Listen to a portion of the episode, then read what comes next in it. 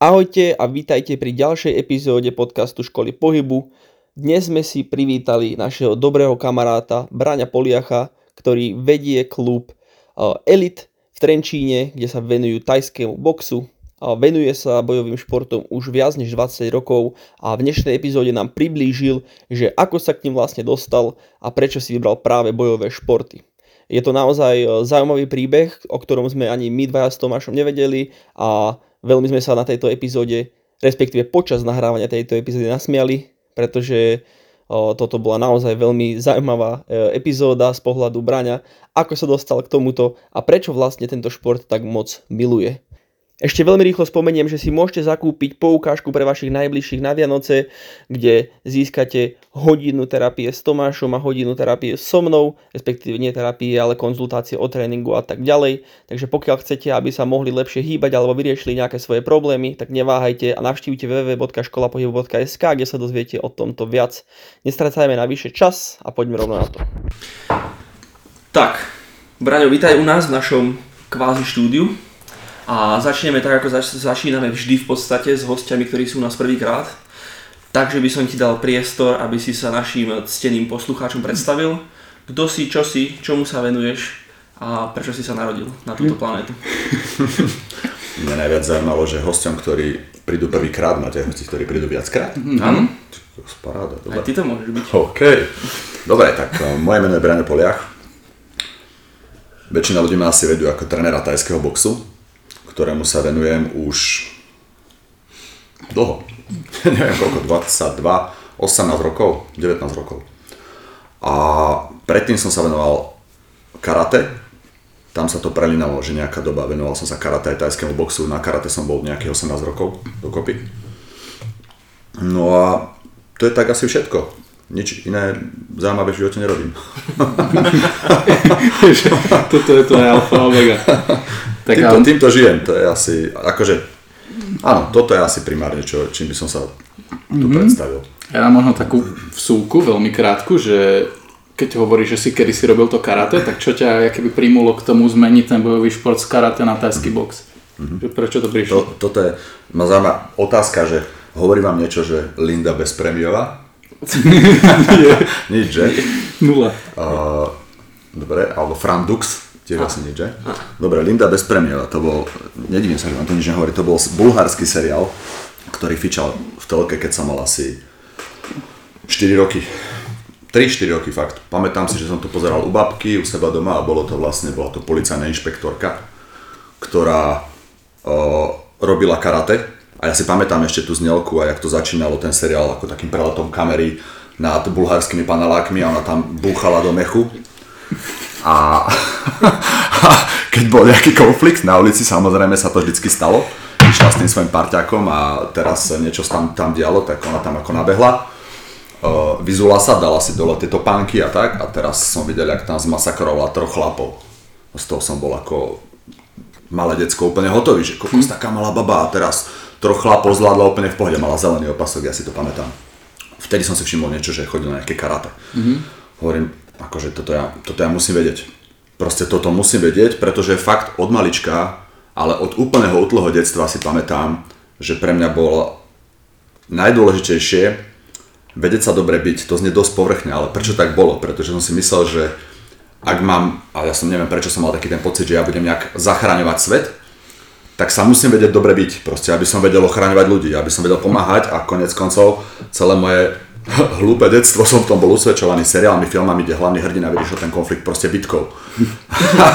a začalo to teda okrem o, teda Lindy Bezpremiovej, potom to šlo ďalej cez Kung Fu filmy, neviem či ste videli 36 komná Shaolin a Majster Shaolin, tam bol proste mierumilovný mník, ktorý potom mierumilovne masakroval všetkých zlých, zlých antihrdinov.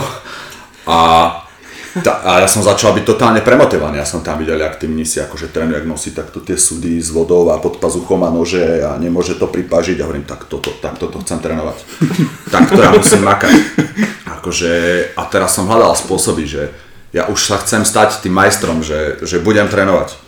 Hocičo, proste som bol schopný robiť hocičo, dokonca sme mali na ulici Pitkara. Pri menom sa volal Vlado, druhé si nespomínam, bol o dva roky starší odo mňa. A ja som videl, že smlátil pár chalanov, tak som si ho tak nejak vyhľadol, že ty budeš môj majster, budeš ma učiť. A on to teda prijal, že tak OK, ja ťa budem učiť bojovať. A sedeli sme, sedeli sme, sedeli sme, že prvá lekcia, hej, sedeli sme na takom tom no, smetnom koši, kde sa hádžu flašky, taký plechový. A my sme takto sedeli oproti sebe, v takom tureckom posede.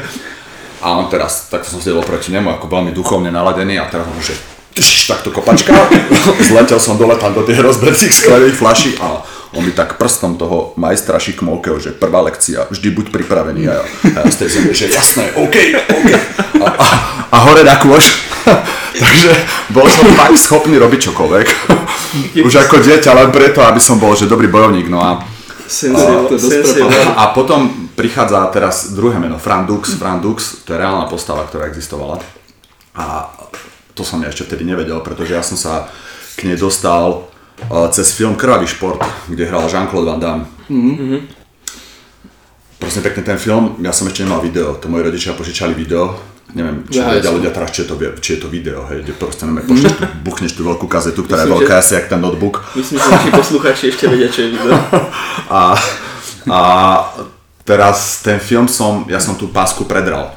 Ja som ho videl, tatko keď požičal video, tak ja som ho videl vždycky cez víkend, som pozeral, keď naši odišli, som to pozeral stále. Okrem jednej scény, teda, kde tá baba ukazovala prsia, tak akože aj to, to ostatné, ja som to pretáčal v kuse, v kuse, v kuse, v kuse. Okrem tej scény. Uh, Tu si vynechal. a ja som ten film mal tak napozeraný, on bol nadabovaný v Nemčine jedným hlasom. A ja ako myslím 7 alebo 8 ročný som ho vedel odrecitovať celý, na komplet. Po nemecky? Po nemecky. Ja som nevedel, čo rozprávam, ale proste... No, proste som to vedel odrecitovať na kompletku a dokonca si pamätám, že mi to tak hrabalo, že jak tam ide, v jednej scéne tam ide Van Damme takými uličkami a pozerá sa akože na strane, že či na ňo nevybehne nejaký policajt, lebo ho tam aj chytali ako takí žandári. A ja som mal nacvičené to zdvíhanie obočia, že len jedna strana, druhá strana, všetko som kopíroval, ale okrem toho som kopíroval aj tie kopačky, čo robí. Proste ja som stál doma pred zrkadlom a ja som to musel vedieť. Ja som to musel vedieť presne tak, ako to urobí on tam ho v jednom, v jednom akože počas tréningu tam rozťahuje ten jeho majster, akože špagát mi ho naťahuje a jeho to on tam do toho vrešti jak blázon. Proste rozťahuje nohy úplne na šalný spôsob. Pre mňa bola akože konečná, to musím dať. Proste môže mi urvať nohy, ja musím vedieť rozštep. Ja som v tej chvíli každý deň sedel v rozštepe, proste pri, pri tej telke ja som mal nohy od seba a pozeral sa čím hlbšie, tým hlbšie. Inak vtedy som asi prvýkrát, že nejak sa do toho dostal a odtedy to udržujem. Takže ja som bol extrémne nezdravo, nezdravo premotivovaný a až som si, mal som myslím nejakých 7-8 rokov, kedy som si vyplakal teda, že chcem ísť na karate. A už som sa videl, jak ja budem pesťou rozbíjať lat a ďalšia taká, že dám si akože ninjacké oblečenie a budem skákať po bárakoch a zarezávať tých zlých chlapcov, čo ohrozujú ženy. Ja za to budem mať nejakú odmenu potom. A Naturalia. Uh, nejakú, no. A fakt som bol ochotný urobiť čokoľvek, tak teda hovorím, že no, čo sa tu dá robiť, tak naši vybrali, že, že karate, na to potrebuješ kimono. A oni mi to povedali, aby som bol kľudný, že však dáme ťa na karate, ale chceli ma, hlavne sa ma chceli zbaviť, lebo však už daj pokoj, lebo som im to húčal každý deň v kúse non-stop, že musím niečo robiť. A raz sme boli v Polsku na tých polských trhoch, tam naši tam kupovali už neviem čo, vždycky tam si kúpili nejaké oblečenie, ja som tam zbadal v jednom stánku, som tam zbadal kimono.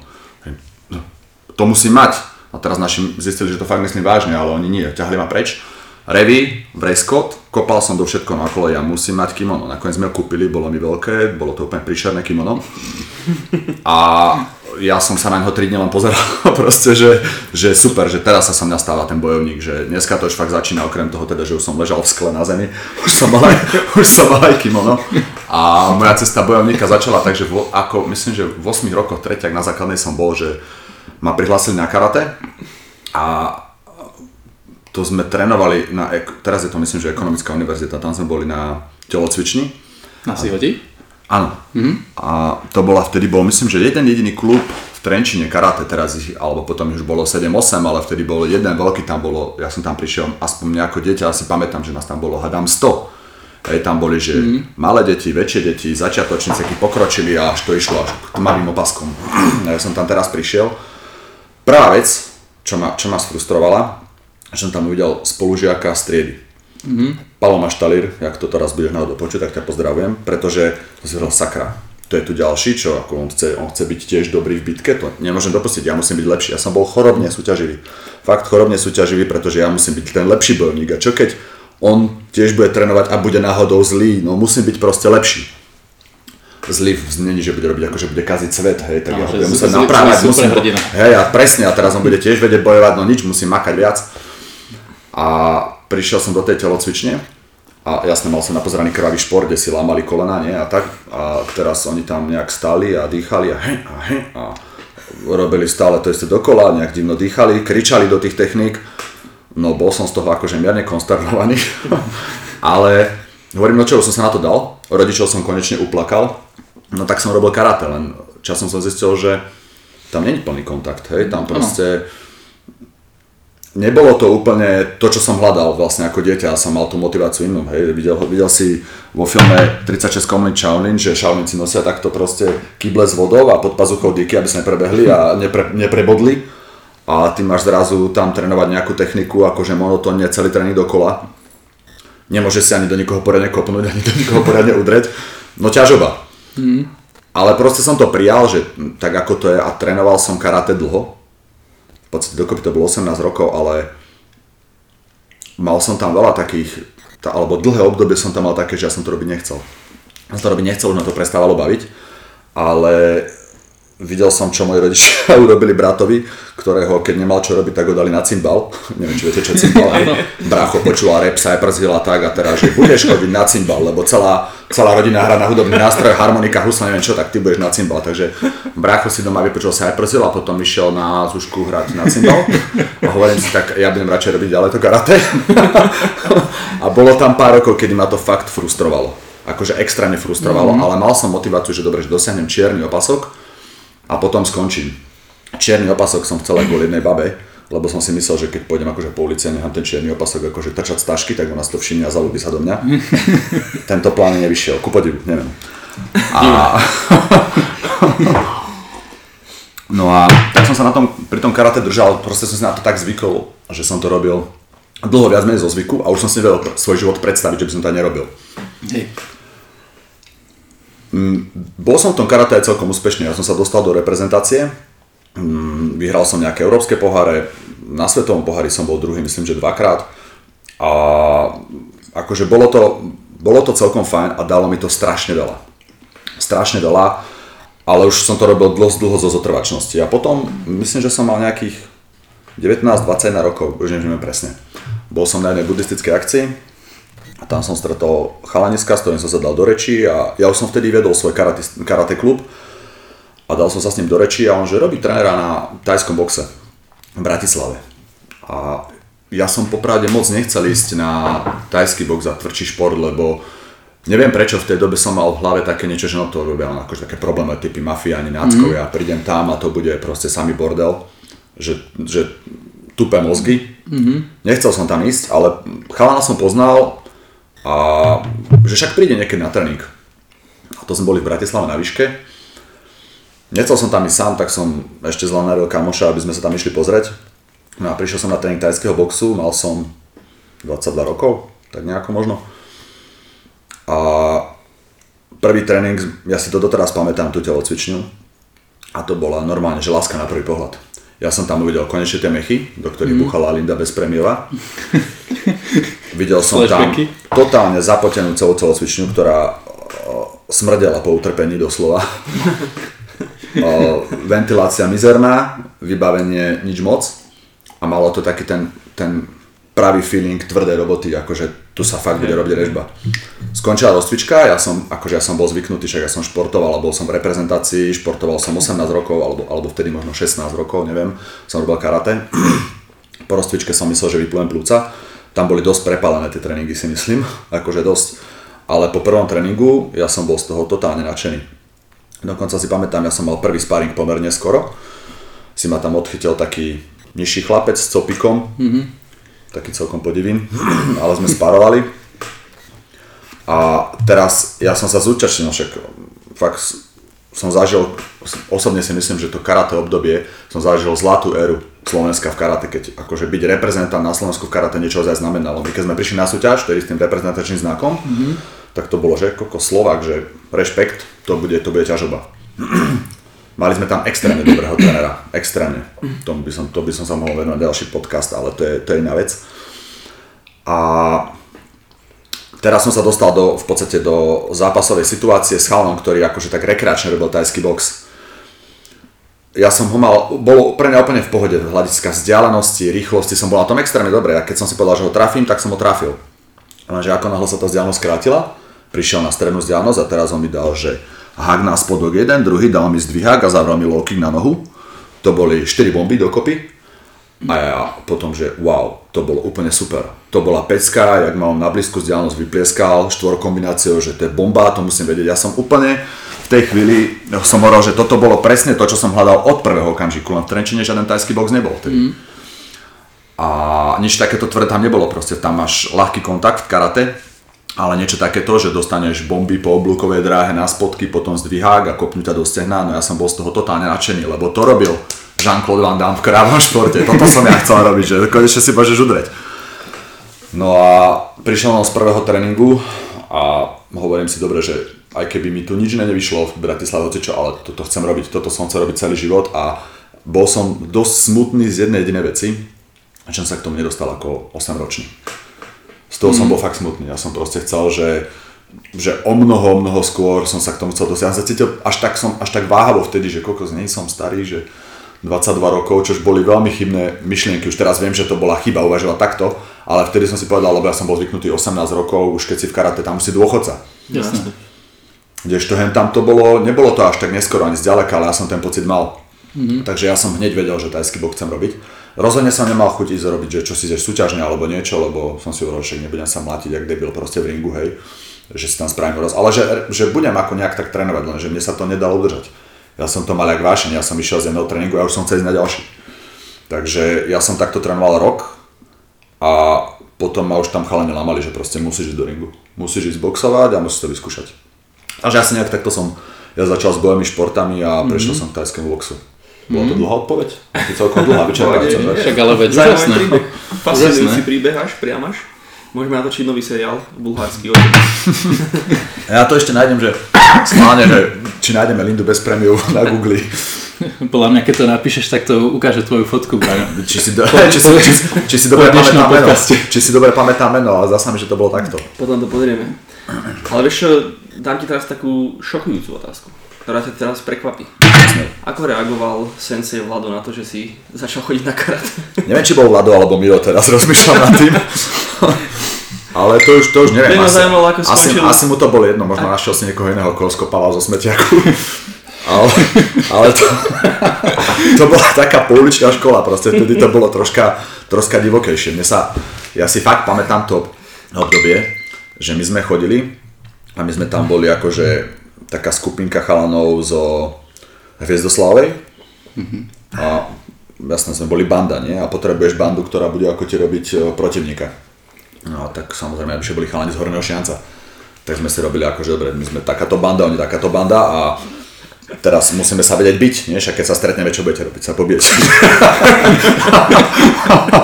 Buď si zahráte hokej, alebo sa pobijete, nie? Ale tomu predchádzalo všetko možné, okrem toho, že sme robili pásce na brezine, aby sa tam napichli na nejaký konár alebo niečo, tak si sa musel vedieť byť proste. No a neviem, no teraz už mi ušla pointa, k tomu som sa chcel dostať. Pohode, pohode. Že si bol vlastne na, ja, na že bolo, bolo, bolo, mu to, jasné, hej, tomu chalnému, že bolo mu to jedno, pretože sme tam nejak skladali taká, taká, taká partia, že každý sa snažil niečo, ten strieľal z praku, no ten vedel kopať ľudí zo smeťaku, ty si si urobil tiež nejakú halúz, aby si si mohol niekoho mátiť a tak sme sa vyskladali. No, potrebuješ, jak v RPGčku, vieš, potrebuješ tým, že tam je kúzelník, ja, fighter, niekto, tak my sme si to skladali hen tak s chlapcami, bolo to celkom, celkom fajn. No, to je celkom dobré. Raz sme možno vyzobrazili v trošku horšom svetle eh, bojové športy, tak sa spýtam, že aký vidíš prínos bojových športov pre pre spoločnosť a pre mládež, aby sme ho trošku vyvážili. Aký ja vidím prínos? To sa, mne sa to asi veľmi ťažko hodnotí, lebo ja si neviem predstaviť, aký by ten život bol bez toho. Kebyže v mojom živote nie sú bojové umenia. Ak, ak, ako by som sa cítil, čo by som robil, netuším si to bez toho predstaviť. Ale z môjho pohľadu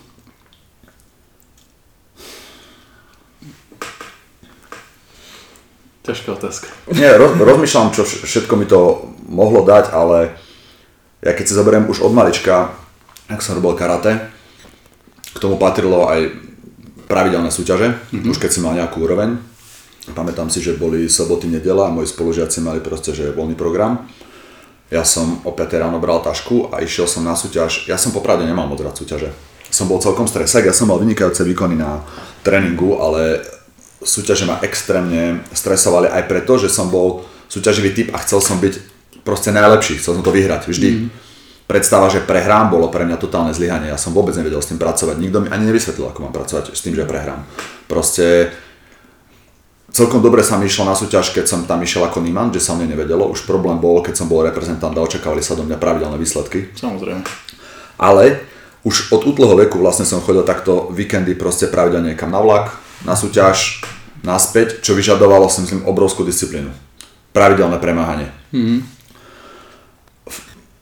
Myslím si, že ale to asi každý šport, nemyslím, že len bojové športy, asi každý šport e, tým v ľuďoch pestuje veľmi dôležitú disciplínu.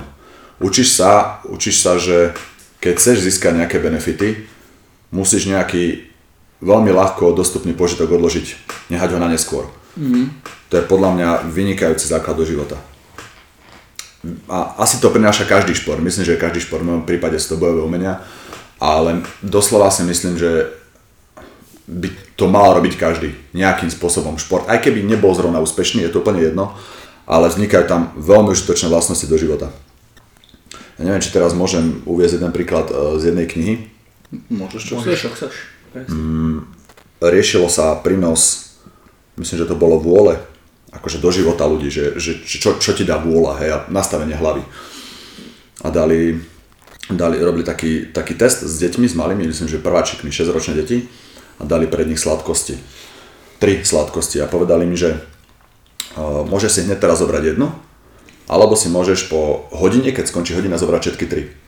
Mm. Samozrejme, väčšina hneď zobrala jednu, Niektoré sa s tým snažili bojovať, proste, že dobre, vydržali chvíľku, po 15 minútach si aj tak zobrali, ale len veľmi málo detí počkalo tú hodinu a potom mali všetky tri. Lebo si to vykalkulovali, že dobre, keď to fakt vydržím, tak potom to bude proste lepšie. No a okázalo, že v neskôršom veku tieto deti, ktoré sú ochotné obetovať proste ten okamžitý pôžitok za vyššie benefity neskôr, sú úspešní biznismeni, úspešní lídry. A toto proste šport, aktívne vykonávanie športu prináša úplne, úplne samozrejme, akékoľvek, asi vykonávanie akéhokoľvek športu. Dokonca aj na, myslím, že aj na rekreačnej báze. Lebo kamoši ťa volajú von a ty musíš na tréning. Proste musíš niečo obetovať a na tom tréningu nevždy sa cítiš pohodlne. A myslím si, že to sú také, také extrémne dôležité základy, ktoré ti môžu tak neskôr skvalitniť život, že by to mal proste robiť každý. V nejakej forme. Takže toľko k prínosu, neviem, či len bojových športov, asi športu všeobecne. Bojových športov, neviem, či tam je nejaké špecifikum, ale z môjho pohľadu, ten prínos by mohol byť aj následovný, lebo mne prešlo, odkedy tu vediem klub, strašne veľa ľudí cez ruky. Strašne veľa typov ľudí. A viem, že tam bolo mnoho ľudí, ktorí viac menej každý týždeň domov neslo policajné auto, mm-hmm. lebo si myslím, že opokrát mladí chalani hľadajú svoje hranice, čo si môžem dovoliť. Môžem sa s tými pobiť, ako z toho vidím. Mm. A teraz príde do gymu, vyskúša si teda ten, ten tajský box, vyskúša si sparring, lebo je zvedavý, že ako silno dokáže udreť, akú ránu znesie a tam na to príde. A ja nehovorím, že to funguje u všetkých, ale, ale mám dojem, že u kopu ľudí sa, sa ukludní. Tým spôsobom, že tam tie hranice nájdu, teraz vie, že to je drina a môže si, potrebuje sa vyblbnúť, môže ísť do ringu. Nemáš potrebu, alebo si myslím, že nemáš až takú potrebu to ventilovať vonku, navyše ti za to nikto nezaplatí, že áno, ono je to možno na začiatku zaujímavé, že sa ukážeš pred kamošmi, ale z dlhodobého hľadiska proste o, prečo by sa bil, keď ti za to ani len nezaplatia. To je drina, mal by sa na to pripraviť a tak ďalej. Takže tie hranice na, v tých bojových športoch nájdeš špeciálne v plnokontaktných. Si myslím, že veľmi rýchlo. A asi to plnokontaktných by som zdôraznil, lebo ja však som karate som robil dokopy 18 rokov. ale ani raz som tam nemal taký ten pocit úplnej seba dôvery, že jak by to dopadlo na ulici. Práve kvôli tomu ľahkému kontaktu. Ja som bol rýchly, ja som mal dobré časovanie, mm-hmm. ale hovorím si, keby sa tu teraz do mňa pustili traja chalani, viem sa obrániť. Akože to, tak rozmýšľaš nad tým a, a nevieš. No a keď som prišiel na ten tajský box, tak o, mňa proste zaujímala tá plnokontaktná forma. A tam teraz vidíš, že keď do teba takto kopne, tak to asi takto boli. Keď ty do neho takto udreš, tak to zvládne alebo nezvládne a dostaneš, dozvieš sa o sebe o mnoho viac. Dozvieš sa o sebe strašne veľa a začneš ovplyvať úplne prirodzeným, nenúteným sebavedomím, ktoré nepotrebuješ z môjho pohľadu nejak ukazovať alebo čo si, ale cítiš sa extrémne dobre. Cítiš sa o mnoho bezpečnejšie. My sme trénovali, v, my sme chodili trénovať do Bratislavy, do Petržalky a to bolo akože vtedy tá štvrť to bol akože, to bol fakt kanál, tam, tam v tej meskej dopravne, tam si videl také typy, ja som sa sem tam cítil, ale v tom až tak dobre, že som sa tak súdil, že ty jak v Bronxe, ty ako znieš, však henten ťa môže dobodať, henten sa na teba tiež karo pozerá, že, ale ja som sa tam po určitej dobe, do určitej dobe cítil akože fakt komfortne, ja som sa nebal a hovorím si, že to je strašne super pocit. Bol to strašne super pocit. Mm-hmm. Takže už len kvôli tomu zdravému sebavedomiu by som tie bojové športy ľuďom, možno chalanom, fakt, že odporučil. Mm-hmm. Super. Ďal, ďalšie prínosy, rozmýšľam, či ďalšie prínosy. Hej, sú, jednoznačne sú, podľa mňa, podľa mňa zdravie, to by sme tu asi mohli rozoberať dlho. Ono, možno si pár ľudí teraz zaklepe na čelo, že o čom hovorí zdravie, však sa tam bijú do hlavy. Mm, to, je, to, to, to by sme tu mohli rozoberať dlho, pretože samozrejme tie rizika tam sú. Ale uh, myslím si, že špeciálne tajský box je podľa mňa, fakt si to myslím, extrémne bezpečný šport. Ja som robil, čo sa týka trénovania, ja som robil fotbal, 4 roky som hral fotbal a to bolo v kuse nejaké koleno, nejaký členok, nejaké akože vážne zranenia. Robil som karate, čo je, čo je ľahká forma kontaktu, kde v podstate je zakázaný tvrdý kontakt na hlavu. Ano. Aspoň to karate, čo som robil ja. Na brucho sa sem tam čo si pustiť mohlo, ale nejak sa to všetko brzdilo. Teraz je to ešte horšie už určite. A v podstate tam sa stalo kopukrát, sa stalo dokonca aj mne sa stalo, že, že som bol na zápase v karate vypnutý. Hej, že som si naletel na kop, nemocnica, nepamätal som si dva dní vygumovaný. Na tajskom boxe sa mi toto našťastie nestalo ani v zápase, ja som nebol vypnutý ani raz. Na tréningu som bol, stalo sa, ale, ale to bolo raz a nedopatrením, a to ako lapár, hej, že som lapoval round kick, mm-hmm. paco čau a chalán mi zavesil high kick na hlavu, hej. Čo trošku prekvapí, že? keď, čaká, keď, keď čakáš, keď čakáš uh, kop na, na, na lapy a zrazu ho chytíš na hlavu. Ale čo sa týka zranení, uh, tak dobre, sem tam si, sem tam ťa boli noha, alebo máš okopanú nejaká modrinka, niečo, ale čo sa týka takých tých, že, lebo, lebo tam si pripravovaný, v tom plnokontaktnom športe si pripravený na to, že naozaj do teba ide udreť alebo kopnúť a na ten, ten kontakt čakáš a učíš sa ako ho znášať. Pri fotbale beží z loptou a zrazu ťa niekto zoberie po, po, po hokejka, bum a letíš. Mm-hmm. A sú z toho škaredé zranenia. Mm.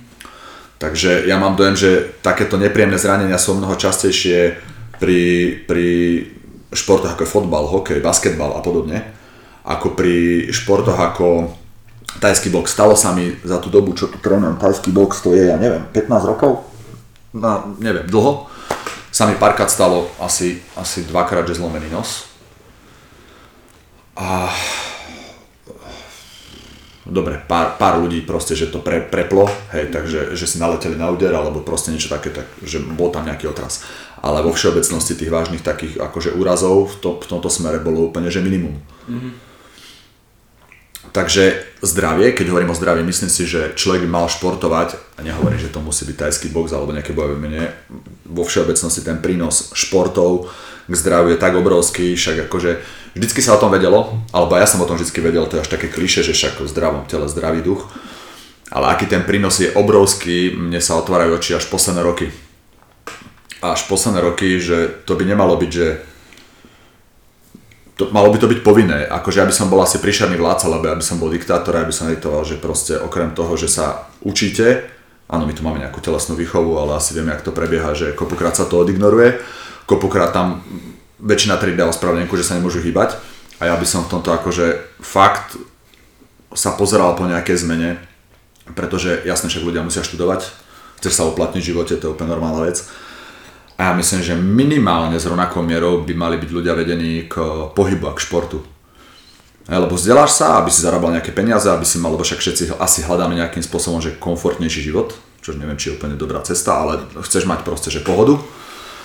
A dobre, si vzdelaný, nájdeš si lepšiu robotu, zarobíš veľa peňazí, kúpiš si fakt dobré auto, kúpiš si fakt dobré sedačku, dobrú sedačku domov, ale potom ťa boli chrbát. A boli ťa chrbát, lebo si zanedbal proste komplet celé telo. A to je prúser, nepomôže ti, ten komfort ti proste nepomôže, takže z môjho pohľadu v prvom rade by sa mal starať o to, že či si zdravý, mať zdravé telo, zdravo nastavenú hlavu a k tomu potom patrí samozrejme, že vzdelávanie. Takže toto je pre mňa v poslednej dobe úplne taký, tak, taká výzva, že ľudia by nie, že mali športovať, z môjho pohľadu by to mala byť fakt, že povinná za to nevadí, že, to, že ťa to nebaví, no a čo? To je proste úplne jedno, ak, chceš, ak ti ide o to, aby si mal uh, áno, vyššiu kvalitu, ak hľadáš vyššiu kvalitu života, tak športovať je úplná povinnosť, nie že, nie že voľba, alebo že koniček, alebo hobby, proste umývaš si zuby, mm-hmm. aby ti nehnil chrup, tak proste aspoň dvakrát do týždňa, a to hovorím akože minimum dvakrát do týždňa si nejak zašportuj, nájdi si niečo, kľudne chôdzu, beh, nejaký pohyb, ktorý proste rob a ten prínos je pre kvalitu života podľa mňa je strašne ťažko nedocenený. Určite. A vidno to, vidno to na, na tých hodinách telocviku, ktoré sú brané ako keby taká, že však keď nejaká hodina sa ruší, však telocvik to môže odpadnúť. Zemepis tam musí byť, matika tam musí byť, ale telesná to si urobia, alebo čo si. A zrovna v dnešnej dobe mám taký dojem, že tie decka, kokos, to je ten masaker. To je masaker. My sme v podstate každý deň boli vonku, behali a teraz uh, dieťa nevieš vykopnúť von.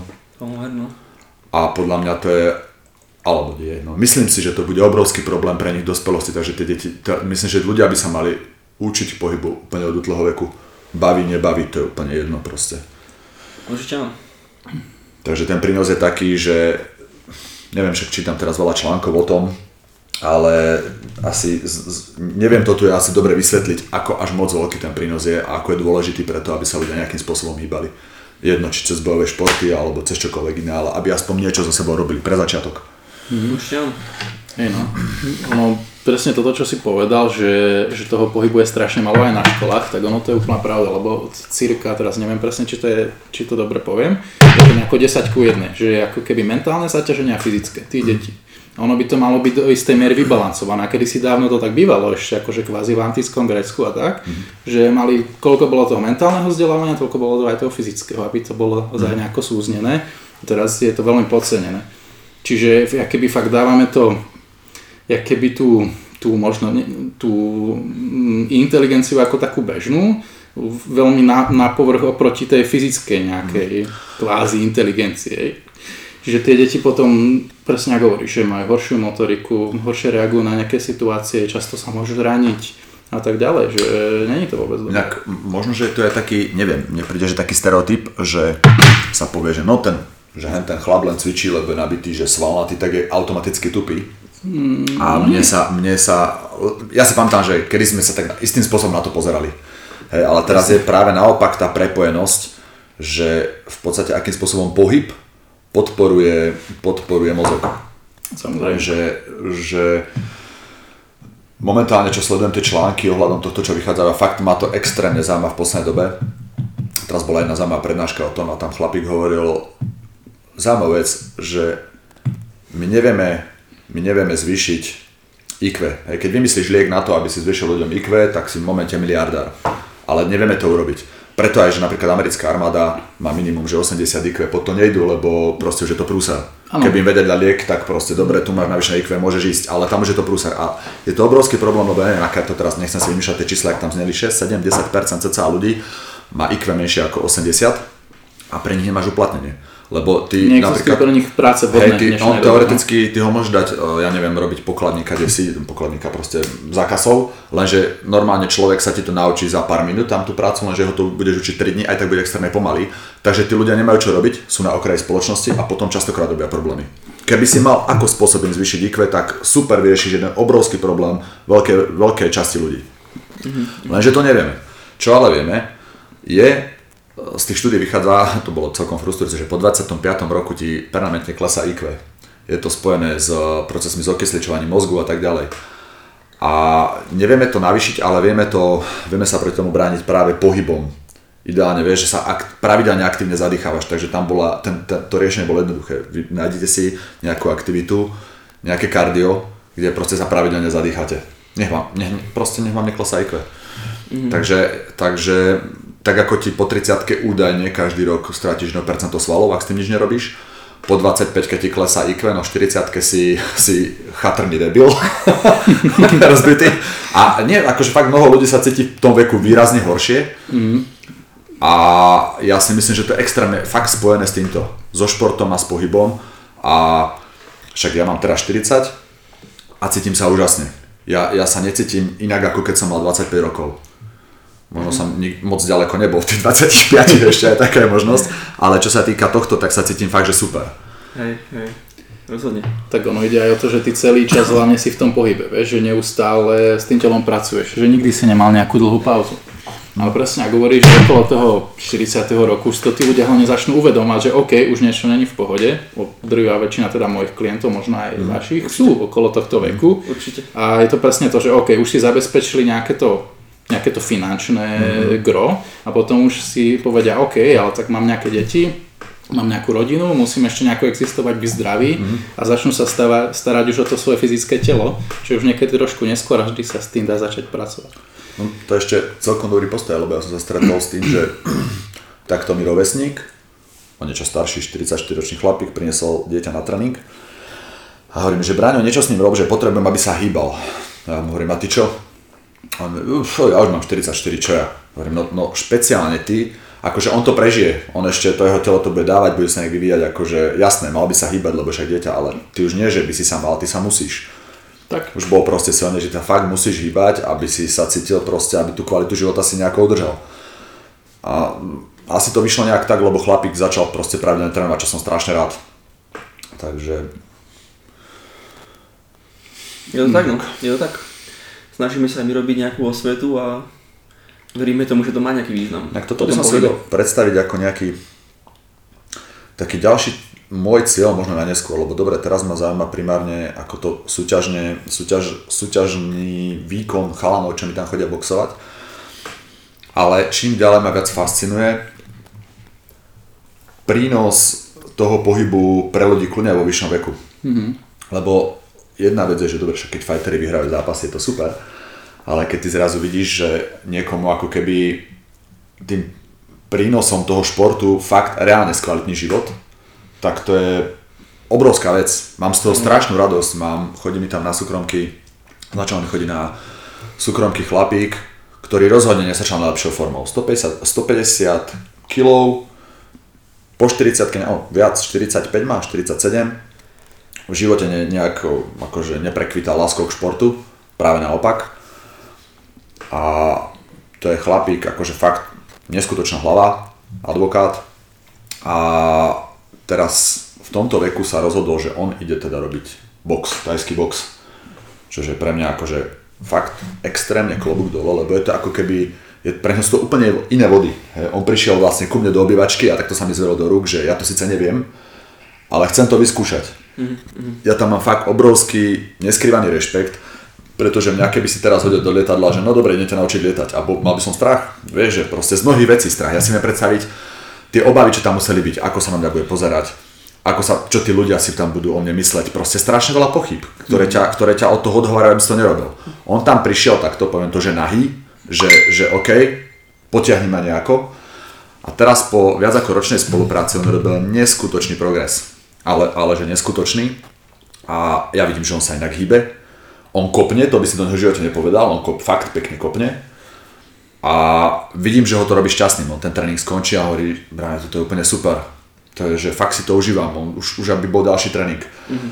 A ty teraz si zrazu vidíš, že niekomu prinesieš do života veľkú pozitívnu zmenu on nikdy nevyhrá nejaký, nejaký de, na to je jednak neskoro a tak ďalej, hej, nebude robiť žiadne súťaže, ani to nebude robiť súťažne, dokonca nebude robiť ani kontaktnú formu tohto športu, ale kvalita jeho života išla rapidne nahor.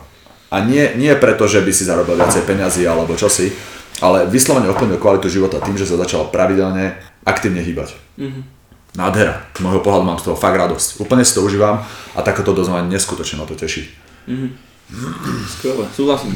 Jedna z najlepších vecí na trénerstve, čo veľmi často, je práve to, keď e, vidíš, ako kvitnú ľudia pri tebe.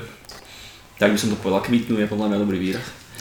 Naozaj, keď proste vidíš, že si niekomu zlepšil život, Cítiš sa užitočne, no dáte tak ten pocit, že si priniesol aspoň niečo pozitívne do Aj, sveta. ne, nejakú hodnotu, presne. Ale ty, v podstate ešte som sa ťa chcel spýtať, ale do istej miery si to už tak trošku rozobral, že či, je, či sú bojové športy alebo tajský box ako taký pre každého, či už sú to starší, mladší. Mm.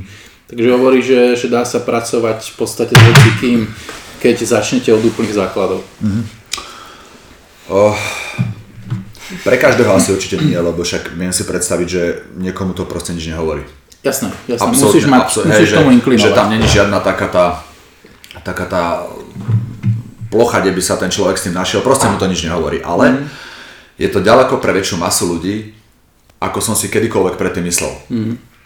Úplne začiatok môj bol, nech to bude to znieť blbo, ale proste ja som sa od toho tak dal, že to nie je nič pre mňa, to je pre vybuchané hlavy. To je proste pre debilov, ja sa mlátiť nepôjdem. Hej, to, to bolo moje pre nastavenie, preto som nechcel začať dlho, keď som robil karate, tak som mal k tým plnokontaktným športom takýto postoj. Nemohol som sa viacej miliť.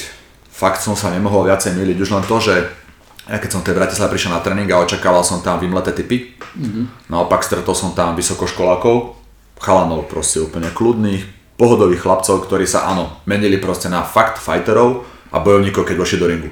To mi imponovalo, to sa mi strašne páčilo.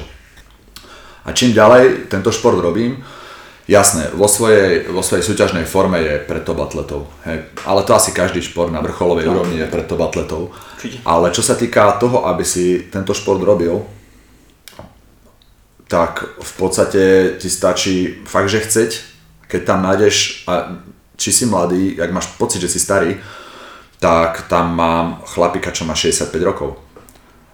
Nie si starý na tento šport. A jasné, osekáš to, jasné, že nepôjdeš do ringu, nemusíš robiť ani kontaktnú formu, nebudeš sa s niekým byť do hlavy, ale stále môžeš boxovať, môžeš sa hýbať, môžeš byť do mechu, môžeš byť do aparátov, do láp a neskutočne ťa to posunie. V mnohých smeroch, okrem toho, že budeš mobilnejší, budeš mať viac sily, budeš mať lepšie kardio, budeš sa cítiť lepšie a pre mnoho ľudí dokonca som sa stretol s ľuďmi s takým tým pacifistickým nastavením, že ja sa nechcem byť. Akože však OK, veď, veď vôbec sa nemusíš byť, hej, že je to fakt, ta- ten, ten tréning môže vyzerať fakt, že bezkontaktne, vyskúšaj to zaboxovať a to som videl, jak sa, tá, jak sa to od tých ľudí obracia, že, že ja by som to vyskúšal, že či by som vedel aspoň vykryť ranu. To je inak ako to je úplne normálna úvaha, lebo však nikdy nevieš, čo sa desi stane. Samozrejme. Našťastie, našťastie, poviem tak, že ten svet je civilizovanejší a civilizovanejší, ale proste tá úvaha, že čo keď ťa niekto ide odbrať, vieš to aspoň vykryť, vieš to nejako zniesť, je úplne dobrá otázka. A tí ľudia to začnú skúšať a zistia, že ich to extrémne baví, lebo je to výzva. Je to výzva sa uhnúť, je výzva vykryť, je výzva sa vedieť obrániť. Ten šport je extrémne náročný a ja som doteraz nenašiel nejaký vrchol, že dobre, že tu už viem všetko, ani náhodou. Hej, tam máš stále sa kde posúvať, takže môže to robiť o mnoho viac ľudí, ako som si kedykoľvek predtým myslel, myslím typov ľudí. Čo sa týka veku, vždycky sa to dá osekať, máš nejaké obmedzenia, vieš čo, to nedám, lebo v tejto polohe ma to bolí, tak proste ak vždycky sa to dá proste dať na takú úroveň, kde, kde sa to robiť aspoň nejakým rekreačným spôsobom dá. Výborne. takže áno. Ja by som, úprimne, jasné, ja som v tomto zmysle asi, že fach idiot, vieš, že, že robím to príliš dlho a mne to príde také, že ja by som to doporučil každému. Pre každého to fakt, že není. Len som až príliš veľakrát zažil takú vec, že človek, ktorý si myslel, že to je úplná sprostosť a nezmysel a že, by, že, že v živote nikdy, že naopak to úplne preskočilo do lásky k tomuto športu. Hej. Čiastočne aj sám na sebe. Hej, no. No pointa je, že keď to niekto chce skúsiť, tak nemá sa čoho báť. Nech je, či je Určite. starý, hociaký. Chceš skúsiť, vyskúšaj. Určite, lebo viac, viac menej si myslím, že pri tomto športe, jak sme sa bali napríklad o tých rizikách. Mm-hmm. Ak toto počúva niekto, kto má viac ako 50 rokov a má nadváhu a myslí si, že ja už tam radšej nepôjdem, lebo tam sú proste tí chalani takí, to sú takí nejakí, že bitkári a proste ja by som to radšej neriskoval, tak to je strašne zlá úvaha. Je to naopak, že proste ja by som doporučil z tej komfortnej zóny a vyskúšať to, pretože, pretože ten výsledok môže byť úplne opačný. Mm-hmm. Že to toho človeka naopak začne baviť, že si to začne užívať a tých ľudí okolo tam sa rozhodne nemusí báť. Naopak, ja čo skôr vidím, kopukrát je tak, taký ten predsudok, že ako sa na mňa budú pozerať. No napríklad ja sa na týchto ľudí pozerám s obdivom, že on sem prišiel, nič nevie, nič nevie, má už svoj vek a ide začať niečo nové. To sú fantastické veci. Z môjho pohľadu to je obdivhodný človek, že on v živote nezavedel bojové športy, lebo alebo robil proste úplne iný šport a teraz tam príde vyskúšať a proste to zmení, že v tých 50 rokoch alebo 40, ja neviem, proste vyskúša niečo nové, to je super.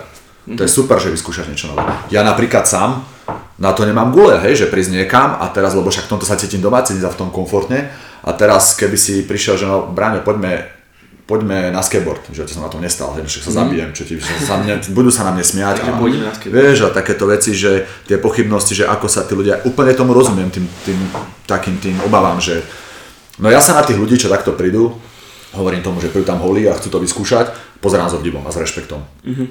Super.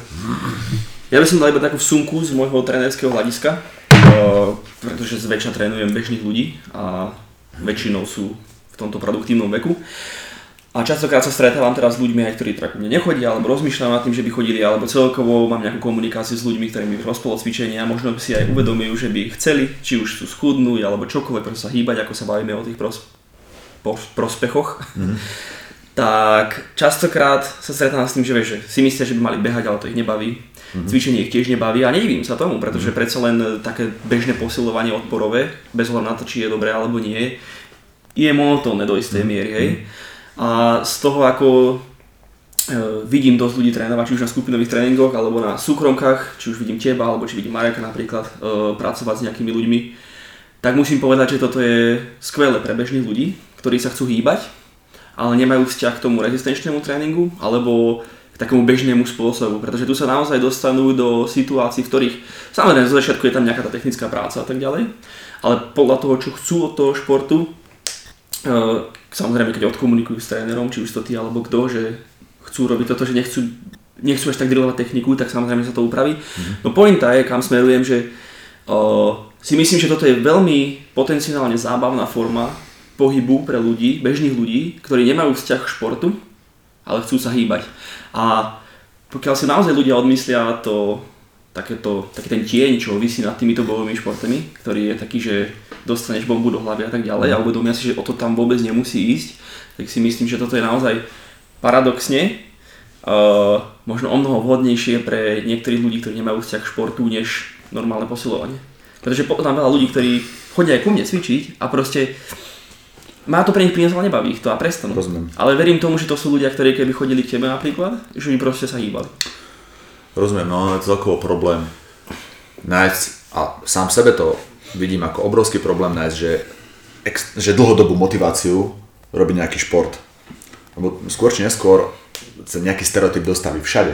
Jasne. V nejakom klube potrebuješ zmenu, začne ti z toho hrabať a udržať dlhodobú motiváciu je možno jedna z najťažších vecí podľa mňa na to, aby si dokázal dlhodobo športovať. Napríklad moja motivácia na začiatku bola od dlhého detstva, dobre, že však aby som zachraňoval svet, pomáhal druhým a ľúbiť sa babám. Preto som začal s, posilou, s hej, proste ľúbiť mm. sa mhm. babám.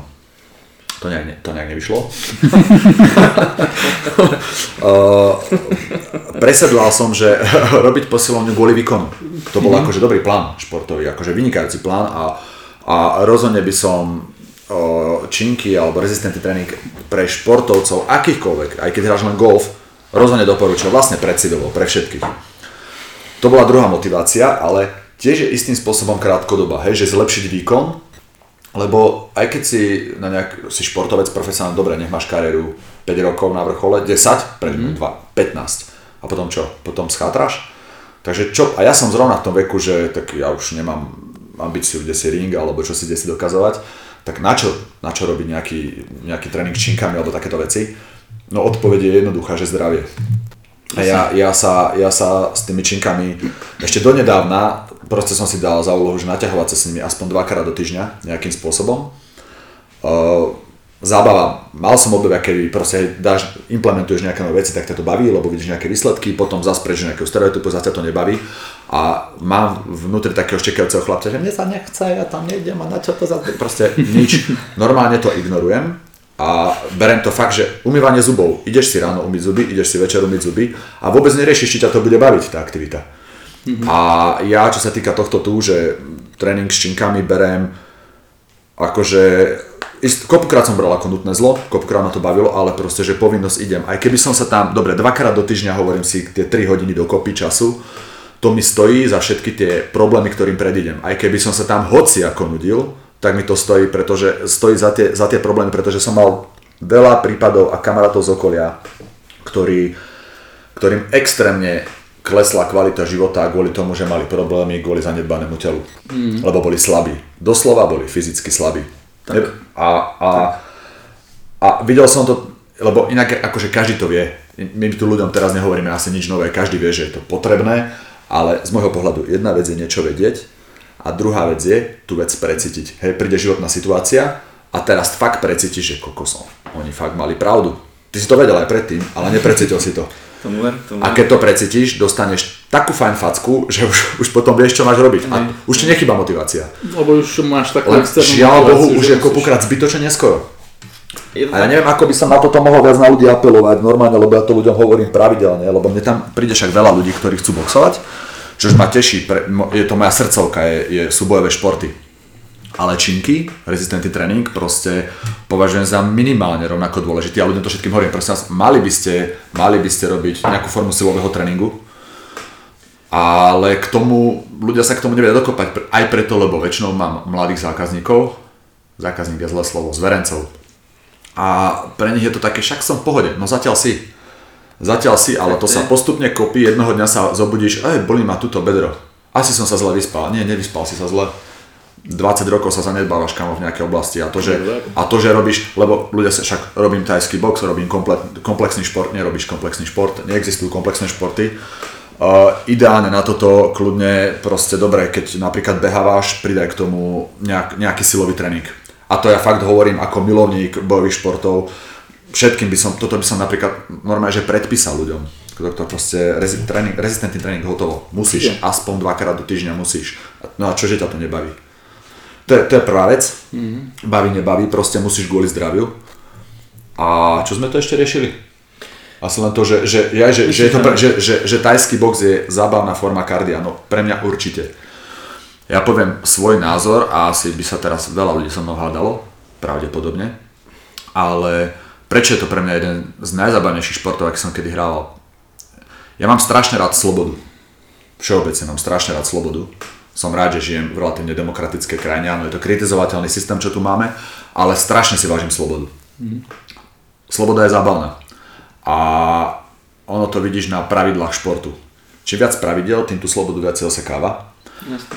Prvá vec, prvá vec je, uh, delím športy, či máš proti sebe ľudského oponenta, alebo nemáš ľudského oponenta, pretože keď máš urobiť šport, a teraz, teraz asi jednu kategóriu ľudí strašne naštvem, ale keď máš kategóriu, kde tvojou prekážkou je napríklad vzdialenosť, či už v zmysle výška alebo dĺžka, alebo urobiť nejaký pohyb, ale nestojí pre tebe ľudský oponent, tak uh, automaticky není sú v hre uh, taká tá taktika, že jak ho oblafnúť, toho ľudského oponenta. No. Obrovská časť taktiky tam proste nie je. Hej, musí sa sústrediť jasné, koncentrácia, musím to zaplávať alebo hodiť čím najďalej, zaplávať čím najrychlejšie, odbehať čím najrychlejšie, ale tento aspekt tam odpada. Takže ja delím športy na ľudí, kde proti tebe stojí ľudský oponent a kde nestojí. Mm-hmm. Kde proti tebe stojí ľudský oponent, automaticky prichádza k slovu hlava. Jak toho fotbalistu, jak, jakú kľúčku na neho urobím, čo na neho vymyslím, aby som ho oblafol. Toto máš aj v bojových športoch, stojí tam proti tebe ľudský oponent a tým pádom k slovu, alebo respektíve môžeš uplatniť aj hlavu. Ja si fakt myslím, že toto je obrovská devíza športov, kde proti tebe stojí ľudský oponent, lebo tam tento aspekt prichádza. A takže, takže keď používaš hlavu, toto vymažte, čo som teraz zakoktal tu, ale chcel som prejsť tomuto, že že jednak prídeš na šport, čo sa týka bojových športov, môžeš uplatniť. Nie môžeš, ale väčšinou by si mal silu, môžeš uplatniť rýchlosť, môžeš uplatniť kardio, môžeš uplatniť hlavu a taktiku. proste prichádza k slovu úplne všetko, čo, celý potenciál ľudský, čo môžeš použiť v tom športe, môžeš aplikovať. A zároveň v tom športe máš hrozne málo pravidel, ktoré ťa limitujú. Mm. Hej, napríklad karate bolo, nemôžeš udrieť silno, nemôžeš udrieť oblúkový úder, lebo to je z nejakého dôvodu faul, pritom sa tam te, te, ten šport tie oblúkové údery pozná. V tom tajskom boxe máš plný kontakt, až tu, už tých pravidel, čo ťa limituje, je strašne málo. Mm-hmm. K tomu sa rozširuje taktika, čo všetko môžeš tam použiť. Mm-hmm. Takže máš tam strašne veľa slobody a s tým, s tým prichádza extrémna, extrémna náročnosť. Hej, že e, to dno, alebo ten, ten, svoj, ten svoj vrchol tak rýchlo nenájdeš, že sa zastavíš lebo napríklad pri činkách cvičíš 2-3 roky kvalitným spôsobom a už sa hýbeš len po nejakých percentičkách, vieš, kde si tam to ladíš niekedy hore, niekedy dole, ale viac menej sa udržuješ, že aby som to tak, OK, aby som sa tam udržal. Ale hen tam máš, podľa mňa tam nemáš dno, kde by si konečne dočiahol, že OK, už nemám ísť kam hlbšie. Stále tam toľko vedomostí a toľko spôsobov, čo hľadať. Ja sa učím normálne, že každý mesiac vidím niečo nové v tých športoch. Mm-hmm. A toto ma, toto ma fakt fascinuje. Ďalej, čo sa mi ľúbi, inak špecifikum bojových športov, čo sa mi extrémne ľúbi. Prídeš na cyklistiku, zmerajú ťa, dneska ťa zmerajú to, alebo na atletiku, zmerajú ťa, povedia ti, no dobre, tak šprinter z teba nebude. Cyklista mm. z teba nebude. OK, bude z teba, môžeš bežať dlhé, bude z teba perfektný maratonec. No, no mňa maratón nebaví, no máš smolu. uh, prídeš na bojové športy a teraz máš extrémne silné svaly, môžeš sa uplatniť ako tvrdý fighter. Ale to ešte nič neznamená, lebo stále ťa niekto môže udýchať, ty v druhom kole odídeš a nerobíš nič. A možno nemáš ani jedno z toho, nemáš ani extrémne, alebo ani jedno, hej, že ne- neexceluješ ani v jednom, nie si ani extrémne silný, nemáš ani úžasné kardio, ale máš veľmi šikovnú bystrú hlavu a, a dokážeš s tým vyhrávať zápasy. Neodpa- neodpáli ťa to, že geneticky v nejakej sfére nie si proste na ten šport vyložene postavený. Hej, hej. Že to spektrum tých ľudí, ktorí sa na dokážu uplatniť je naozaj široké a ja mám extrémne rád tie porovnania, keď sa stretne fighter, že dynamicky vybušný a naopak proti nemu kľudný taktik. To, to, sú, to sú krásne veci. Mhm. Hrozne rád to sledujem. Ale máš niekoho komplexne vyváženého a toto sú, toto sú fakt, fakt veci, ktoré mne sa na bojových športoch extrémne ľúbia, že ťa neodpáli to, že ti povedia, že si príliš ťažký. Takže, to, lebo to neudýchaš, hotovo. To je presne to, že si to tak trošku rozvinul, že jak to vyzerá pod pokličkou, že je to o dosť viac, než ľudia vidia. Že, že naozaj vieš tam využiť strašne veľký potenciál, hoci čoho, čo máš, čo dokážeš použiť. Mm-hmm. A keď sme rozvíjali trošku uh, už tie činky, aj si do toho zabrdol, tak uh, trošku rozviniem tú tému. Pred pár mesiacmi sme začali spolu nejakú tú spoluprácu ohľadne tých silových kondičných tréningov a prípravy vás ako fighterov. Mm. A v ktorej sa tiež samozrejme zúčastňuješ, tak možno, že aké rozdiely registruješ aké nejaké pozitíva a negatíva si zaznamenal, ako to vnímaš? Poviem, ako to vnímam. O, my, osobne som v tomto taký konzervatívny, že na súdy je príliš skoro. Mm ale toto je také troška cestné, lebo teraz, aby som vám tu mazal med okolo pusy, keď ste priamo tu, to je proste divné. to je, je to divné, ja také veci nerád robím, ale vnímam to strašne pozitívne, lebo však ja sa s činkami hrám už nejakú dobu. A to nejakou dobou myslím nejakých 15, možno, možno keď som začal, možno 20 rokov. Ale samozrejme, že už keď chceš uh, posilovať na, nejakú, na nejaký špecifický šport, tak uh, to nie je jedno. A ja som robil všelijaké možné tréningové programy a prešiel si teda všeličím, niekde som mal nejaký progres, niekde menší, niekde vyšší. Ale jak som sa začal tejto, tejto oblasti, troška som len do nej zabredol, troška hlbšie. Vlastne na to je odporúčanie, keď som čítal knihu Ja aj Basic Training. Ja no? teraz si hovorím, že že ale ty si z toho retard. Úplne. akože nevie, v podstate nevieš nič. V podstate nevieš nič, akože máš tam nejaký program, nejaký lepší, ale, ale nevieš, nie si schopný dať svojim zverencom komplexnú silovú prípravu, aby, to, aby, aby fakt s vyťažený maximum za ten čas, lebo však ty chceš šetriť čas, nechceš, aby za rok dosiahol to, čo môže dočiahnuť ten borec za mesiac a hlavne chceš uh, eliminovať rizika, že, pri tom cvičení. No a teraz, keď tak pozeral, som zistil teda, že z tohto nič neviem, tak som si hovoril, že lebo to je extrémne dôležitý, extrémne dôležitá sféra, ktorú som nerobil dobre, pretože ho dobre robiť neviem. Hej, že silovú prípravu s fightermi. No aj preto som sa dal, akože vlastne oslovil vás, že by sme niečo na, akože vymysleli v tomto zmysle. No a ja som zatiaľ nadšený z toho, z toho, čo tam robíme. Výsledky, ja výsledky na ľuďoch, ktorí, ktorí to robia nejaké vidím, ale som ešte taký, nechám si to ešte že pre seba, lebo od, zvažujem stále, som skeptický, že no dobré, že čo keď je to o, následok prirodzeného zrenia toho chalana, hej? Že, že, že nejak dozrieva. Že či je to fakt výsledok toho. A ja si počkám, nie že zápas 2, ale sezónu. A ja to, ja to veľmi dobre aj cítim, keď s ním spárujem. Hej, že, že, že jak to bolo predtým, jak to je teraz a ja som momentálne nadšený, len pre mňa na súdy príliš skoro, aby som tu teraz hovoril, že no tak do tohto musíte všetci a musíme to tak, takto. Ja vo všetkom som pomerne opatrný, však dávam veľ, príliš veľa času tým metodám, aby naozaj ukázali, či, či sú tam benefity alebo nie. S otužovaním, ja s otužovaním že niečo som si prečítal, ale povedal som si, že no dobre, dám tomu rok, budem to rok skúšať na sebe, aby som si vedel povedať benefity, aké sú, lebo boli odozvy také aj také. Mm-hmm. Dám tomu rok, keď mm-hmm. to budem poctivo skúšať na sebe a potom si z toho robím záver. Jasne. Po roku sa rozhodnem. A urobiť, urobiť proste závery po pár mesiacoch je pre mňa predčasné. Jasne. Ale som strašne rád, že sme s tým začali, lebo akože povedať objektívne, že sa to tu všade zanedbáva je blbosť, ja neviem ako sa cvičí v ostatných kluboch, ale to čo som videl a to čo vydávam, je z môjho pohľadu zúfalo nedostatočné. Hej, keď sledujem fakt profi svetové týmy, jak tí borci, jak tí atleti majú nastavený tréningový proces, tú metodiku, čo je za tým, tak si hovorím, to nie, že tu je to v plienkach, tu je to vo fáze nebezpečného experimentu. Že ľudia niečo na sebe vyskúšajú a teda ako keď sú zdatní, kopukrát to prežijú, kopukrát im to aj pomôže, no a mm-hmm. kopukrát sa skôr dodrbu, že? Mm-hmm. A toto som fakt chcel, aby sme to posunuli, posunuli proste inám a druhá fáza bude, ak, to, ak sa to ukáže, akože to má fakt svoje benefity, druhá fáza to bude dostať k ľuďom, lebo presne ako ty si povedal, ľudia ako pokrát, oni nechcú, oni nechcú posilovať proste, lebo není to také, není to proste také dynamické, až také zábavné proste ako boli športy. Mm. A vysvetliť im, vysvetliť im, že to robiť musíš, pretože tvoj tréningový proces potom bude kontinuálny, bude tam menej zranení a budeš silnejší. To zabere čas. A ďalšia vec, vieš, že ja môžem, ja môžem na toho chlapca, babu, borca, revať na tom tréningu, že udri silnejšie a on sa tam môže naozaj ždímať a snažiť sa a postupne nejaký progres tam bude, ale tie svaly vieme posilovať efektívnejšie, hej, e, rýchlejšie. Takže v podstate však teraz dáme dokopy ten program, aby, to, aby tí fightery napredovali pokiaľ možno, že čím najbezpečnejšie a rýchlo, efektívne, tak to poviem, efektívne s investovaním toho času a tej energie, čo do toho dáme, aby to bolo efektívne. Ja som strašne zvedavý, čo nám vyskočí po takom roku, po takej sezóne. Strašná škoda, že, že máme tie hovna teraz, čo sú tu, že no. proste sú obmedzené proste súťaže, lebo tam by sa ukázalo veľa vecí.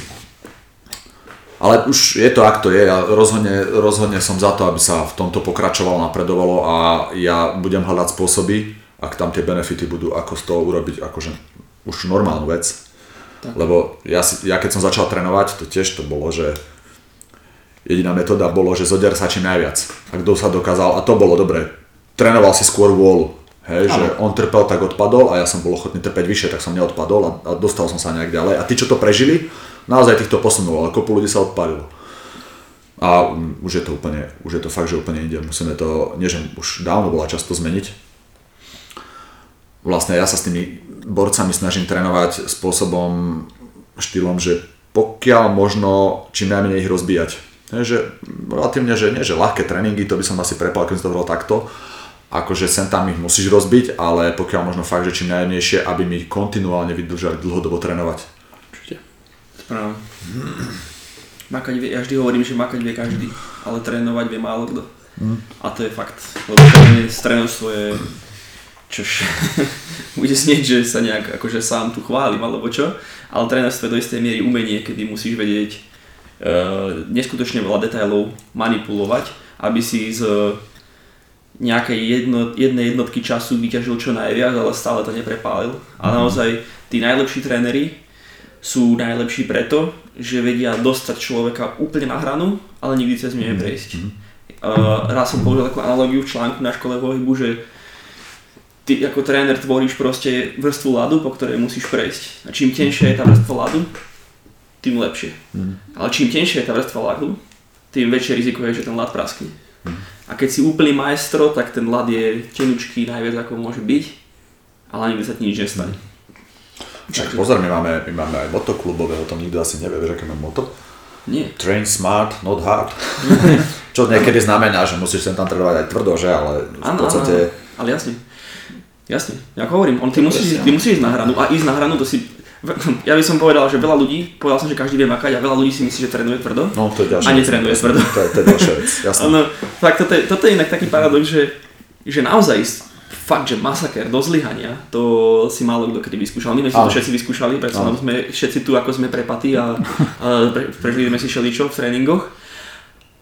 Ale stretávame veľa ľudí, čo si myslia, že tu dajú si to na príbeh, nie som vypl dušu na tréningu a ty si taký, že však ale veď Mne tam, mne, tam, mne tam bežne ľudia povedia, že s, taký, s, takým, s takým stoickým kudom, že ja už nevládzem. Hovorím, keď to vieš povedať takto, tak Presne. to určite si totálne v pohode. Proste, že... To mám najradšej, to mám najradšej, no. Keď niekto robí opakovania, je taký, že už viac nespraví. Taký, že však... Ale úplne vidíš, že žiadne zlyhávanie ani Dáš mu spraviť spomalenie. 20 navyše, takže čo, čo robíš? Jak, jaké, jaké, že nespravíš? len ľudia sa boja hľadať svoje limity. No, niekedy, no. to je to. Každopádne, uh, o tréningu a tak ďalej sme povedali strašne veľa, veľakrát si tu spomenul svoj vlastný klub a z čoho myslím si, že ľudia pochopili, že máš nejaký klub, ale uh, bolo by dobré k tomu sa nejakým spôsobom vyjadriť. A veľmi ma zaujímalo, som si istý, že aj ľudí, čo sa dostali až sem, že aké nejaké najväčšie problémy si, si, si sa, za kým si sa stretol od vlastne od vzniku tvojho klubu a v súvislosti s so všetkým, čo sa udialo za jeho existenciu a samozrejme aj teraz v súvislosti s, so súčasnou pandemickou situáciou. No, momentálne ma napadajú asi dve situácie, ale ťažšie som myslím, že nesol situáciu asi rok 2014, 2015, niekde tam na prelome rokov to asi bolo. Bolo to obdobie, keď bol rozpad klubu. Hej, Že vychoval som určitú partiu zápasníkov a proste už tam boli na kvalitnej úrovni. A ja teraz poviem, že zrazu zo dňa na deň, nebolo to zo dňa na deň, a ľudia odišli, vytvorili nový klub. A teraz, že zrazu pod iným menom sa začala prezentovať tvoja práca, že a ja som pozeral jak puk, hej, ty koko, že niečo buduješ 7 rokov, si predstav, že robíš produkt 7 rokov a zrazu niekto príde a dá si pod ňu svoj podpis. A možno rok, asi viac, viac ako rok, určite viac ako rok som strávil obviňovaním, škaredým obviňovaním všelikoho možného. Ne, že proste, ale fakt, že škaredým v hlave, v kuse. A potom nakoniec dojdeš, znie to až klišoidne, ale nakoniec dojdeš fakt k tomu, že a ako ťa toto posunie, vieš, že, že nadávaš tam na ňo, vieš, že absolútne nijak. Fakt, že a ono to zas, zas to vieš, ale tam som dospel do určitého bodu, že som to precítil, že toto, toto, toto je o ničom. Proste vyviňovať sa z niečoho a, a nastal presne taký až opačný pohľad, kde som sa akože fakt, by som si povedal sám sebe, že nadal čistého vína a videl som strašne veľa chýb, ktoré som robil, neskutočné množstvo chýb. Jasne. A stále, stále mnohé chyby robím. Aha, ešte aj budem určite. Ale bol to, z tohto pohľadu to vidím ako excelentne dobrú vec, čo sa stalo. Že to bola facka, nie jediná. Ešte som, predtým som ich dostal, potom som ich dostal. Ale z tohto pohľadu to rieši, vidím ako veľmi pozitívnu situáciu, čo sa stalo. Z mnohých dôvodov. A vlastne tam, tam som urobil takú stopku, že fakt nebudem tu vidieť nikoho ďalšieho a kydať na niekoho, kto čo kedy povedal, kto čo urobil a podobne. Mnoho vecí sa mohlo robiť lepšie. Hej, a tam som sa snažil mnoho vecí, aj, aj teraz stále sa snažím mnoho vecí zlepšiť a myslím si, že to je ďaleko, ďaleko lepší prístup. Není príjemný. Hej, keď chceš mať psychickú pohodu, tak hodíš sračky na niekoho iného. Samozrejme. To, a, a, a, a, relatívne sa ti môže fungovať, fungovať nejakú dobu lepšie, ale potom v podstate sa nerozvíjaš. Tak. Mne sa v tomto ľúbila, mal som jednu zaujímavú skúsenosť úplne z iného segmentu. Ja som robil grafika istú dobu a mal som šéfa, Peťo, ak to počúvaš, Zelník, čau, ktorý bol úplný hajzel z pohľadu, z pohľadu, z pohľadu šéfa. Mne to tak prišlo, mm-hmm. hej, že jak sa k nám môže cháť, že jak to otrok. Mm-hmm. Neurobil si robotu na čas, my sme mali termíny, mal si deadline, neurobil si, prídeš do práce po tréningu a dorobíš si to. Nezaplatenej, Peťo, nezaplatenej. Prišiel si naspäť do roboty, lebo si to nestihol. Mm. Ty si podal klientovi nejaký čas, kedy som mal spraviť, ty som nestihol. Jasne. Znova, urob to. Proste mm. Niečo sa pokazilo. Proste ty, nechcem zachádzať do detailov technických, ale modeluješ nejakú scénu v grafickom programe a teraz ti to spadne, tým pádom celá scéna, hej, všetko, šupne to dole a nedodáš to na čas. Hej, kopukrát to bolo, že sme vymodelovali niečo, nejaké budovy a teraz dáš to renderovať A ten, tie počítače, 4-6 počítačov to tam rátal napríklad celý víkend. Mm-hmm. A ono to nedorendroval, tá scéna spadla a Peťo všetky hovna na moju hlavu, že jak, jak to, že to nevyrendroval. Ja hovorím, technika, ja za to môžem a teraz a on teraz pekne analyticky, no môžeš, aký tam máš počet poligónov, prečo si to nerobil ekonomickejšie, čo tam máš za poligóny, vieš, že mm-hmm. prečo, tam, prečo tam nemáš uh, kvady, akože štvorce, ak majú byť, ale máš tam trojuholníky a podobne, vždy našiel niečo, čo som mohol robiť lepšie. Ja, to, ma, to ma samozrejme tlačilo to vyriešiť, aby už mi hovna na hlavu nedával. Mm-hmm. Jedného dňa sa stalo, že vypadla elektrika. Job jak svinia pre, pre Iro v prdeli, hej? alebo v prdeli, no nebol na čas, čo, čo šéf vnímal veľmi citlivo. Mm-hmm. A ja už teraz taký, že prstom bokom, že elektrika, Peťo, všade toto vypadá, to, to není moja chyba. Prečo si nemal pustený záložný zdroj, baterku, však to mohol dotiahnuť, mohol dorendrovať. Zas ho na hlavu, ale mal pravdu. Vo všeobecnosti mal pravdu, že ty vždy môžeš urobiť niečo, aby tá situácia dopadla lepšie. Môžeš ukazovať prstom bokom a nejakým spôsobom, spôsobom sa z toho vyviniť a cítiť sa chvíľu lepšie, ale v podstate sa neposunieš ďalej. No pod jeho drillom pod jeho drillom som sa za dva roky akože fakt dostal v tej grafike úplne inde, len preto, lebo on mi fakt všetkých ho nahádzal na hlave. Som za to nesmierne vďačný, lebo vidíš iný prístup. A samozrejme neplatí to len v práci, platí to podľa mňa v športe, vo vzťahoch, všade možne. Ja to vidím aj na tých eh, statusov fighterov. A často to robím, stále to do určitej miery robím sám, že nejakým spôsobom sa vyvinie, že fighter prehrá zápas a status po zápase vieš, no ale on bol ťažší, starší, bolela ma ruka a čo? prijal si ten zápas, tak si prijal podmienky, do ktorých v tom ideš. A tým pádom si prijal to, že tá ponuka, že si ochotný, že chceš ten zápas vyhrať. A teraz tam nepíš, že, že niečo ťa bolelo, alebo čo si si po chrypke a podobné veci. Mne sa strašne ľúbi prístup fighterov, niektorých extrémne úžasných borcov. Boli na vrchole, prehrá zápas, Manny Pacquiao napríklad dostal vypínačku, boxerista, fantastický boxerista. A po zápase sme v športe, to sa stáva proste, tak prehráš, chalan to robil dobre. Wow, je to úplne niečo iné. Hej, proste nejak sa nevyvinuje, proste prijal tú zodpovednosť, že OK, ten borec bol teraz lepší. A do ďalšieho tréningového procesu s tým ide, že to môže urobiť lepšie. Toto je pre mňa akože inšpirácia obrovská, pretože sám sa vyvinujem denne z milión vecí. Hej, že to hodím na niekoho iného, na situáciu, na, na ne... vždy to môžeš, proste vždy môžeš urobiť, alebo skoro vždy môžeš pre tú situáciu urobiť, aby to dopadlo niečo lepšie. Yes. A toto bol taký, tá situácia v roku 2015, uh, otázne, do ktorého, do, do, na ktorú stranu spadneš, hej. Že mohol by som, tam boli strašné, tam boli také nálady, že ja teraz môžem tam naložiť, hen tam naložiť a ja som strašne rád, že že som to aspoň čiastočne, hovorím, že komplexne, snažím sa komplexne, to poňal takto. Mm-hmm. Proste chyba bola moja, z veľkej miery bola chyba moja, hotovo, bodka.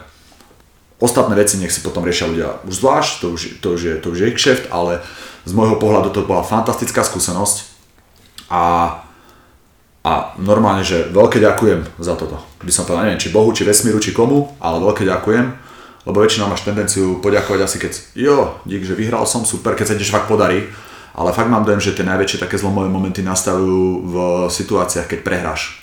Určite. Proste Určite. A to sa učím posledných 15 rokov, sa učím prehrávať, lebo väčšinu životných situácií som prehral nejakým spôsobom. Malých súbojov, veľkých súbojov. A celkovo pre mňa sú inšpiratívni ľudia, ktorí tú prehru vedia zvládnuť. Možno si pamätáte zápasničku Rondu? Áno. Mhm. Šiel na vane. To je ťažké, hej, akože si vychvalovaný všetkými médiami, fightermi, vyhrávaš, vyhrávaš, vyhrávaš. Bam! Konec, zlahla sa zem, prehrala. Teraz si zober napríklad Klička, jedného mm. druhého, si na vrchole, prehral a teraz mnoho ľudí, no už nevie boxovať, a už je starý, a už neviem aký. A teraz v tých, v tých hovnách, čo všetci, mnoho, mnoho ľudí sa proste teraz otočí a teraz tých hovnách, alebo kopu mnoho ľudí od nuly začnú a vytvárajú to znova. To sú pre fakt, že silní a inšpirujúci ľudia. Mm-hmm. A myslím si, že, myslím si, že ten kameň úspechu v, tomto, v tejto situácii tkvie práve v tom, že hľadáš, nie, že tam ten, hen, ten, toto, ale proste, že čo som mohol robiť lepšie. Tak, takže asi za všetky tie problémy, čo som mal, a toto nebola jediná situácia, tých situácií ťažkých bolo vyše. Pri otváraní gymu ja som bol totálne na nule, bola, bola hypotekárna kríza 2008, no ja som mal gym predtým, ale vlastne som chcel otvárať nové priestory Kerame. A teraz ja som dostal výpoveď z práce, grafika, lebo my sme robili väčšinou zákaz, zákazek pre IRO, tí vtedy úplne všetko stopli, takže ja som dostal výhazov z práce mal som narodenú malú dceru. Mám narodenú. Mal som narodenú, teraz už je živá, že áno. Neviem, jak to, tam mám Ale teraz, jak to mám vysvetliť už teraz. mám krásnu dceru, ale vtedy mala myslím, že 2 roky, neviem, tak nejako. A manželka bola na materskej, takže ekonomická situácia nič moc. Vyhodený z roboty, dcera na svete, manželská na materskej a teraz, že čo? Hovorím, posledné peniaze, čo som mal, všetky do jedného posledného centu som investoval do nového gymu, čož bolo doma dosť peklo, lebo to bolo, že to, kto keď nevidie, tak akože fakt prúser, reálne prúser, akože ne, nebudem to preháňať a dramatizovať, že skončím na ulici, ale znamenalo to, že nie sme schopní platiť hypotéku a si bývať k rodičom alebo nejak mm. takto to riešiť a vtedy si pamätám, že bolo fakt ťažké dať posledné, posledné peniaze do toho, aby som otvoril gym. A ja si pamätám, aký som bol maličký a modlil som sa, aby prišli nejakí ľudia, aby som uplatil ten nájom. A to bolo bežné, že som ho neuplatil. A potom som robil ešte súkromné zákazky v grafike, aby som to nejako doplatil. A to bola tiež ťažká situácia. A opäť som za ňu strašne vďačný, lebo tam som sa akože prtkal, doslova, že žral som prach, aby som, aby som dokázal nejako prežiť a, a fungovať to len preto, že ma to bavilo tam, tie zisky boli, ak boli, tak som bol happy. Kopukrát som bol v červených číslach a robil som to, tých trénoval tých ľudí, to bavilo. A to bola úplne že nula, pomerne dlho, potom sa to začalo zlepšovať.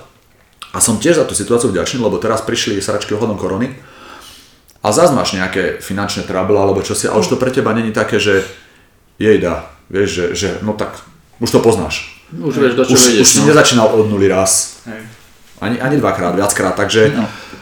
Istým spôsobom mňa to nešokuje. Ja si viem predstaviť, že keby človek si tu otvoril, že idem tu otvoriť nejaké bojové športy a budem na tom zarábať peniaze, lebo teraz bojové športy fičia a robíš to kvôli zisku, tak zostaneš strašne sklamaný veľmi rýchlo. A nedáš to, proste to nedáš mentálne, lebo, lebo tú robotu, keď nemiluješ a vidíš, že ak sa plázíš v červených číslach, tak sa na to vykašleš.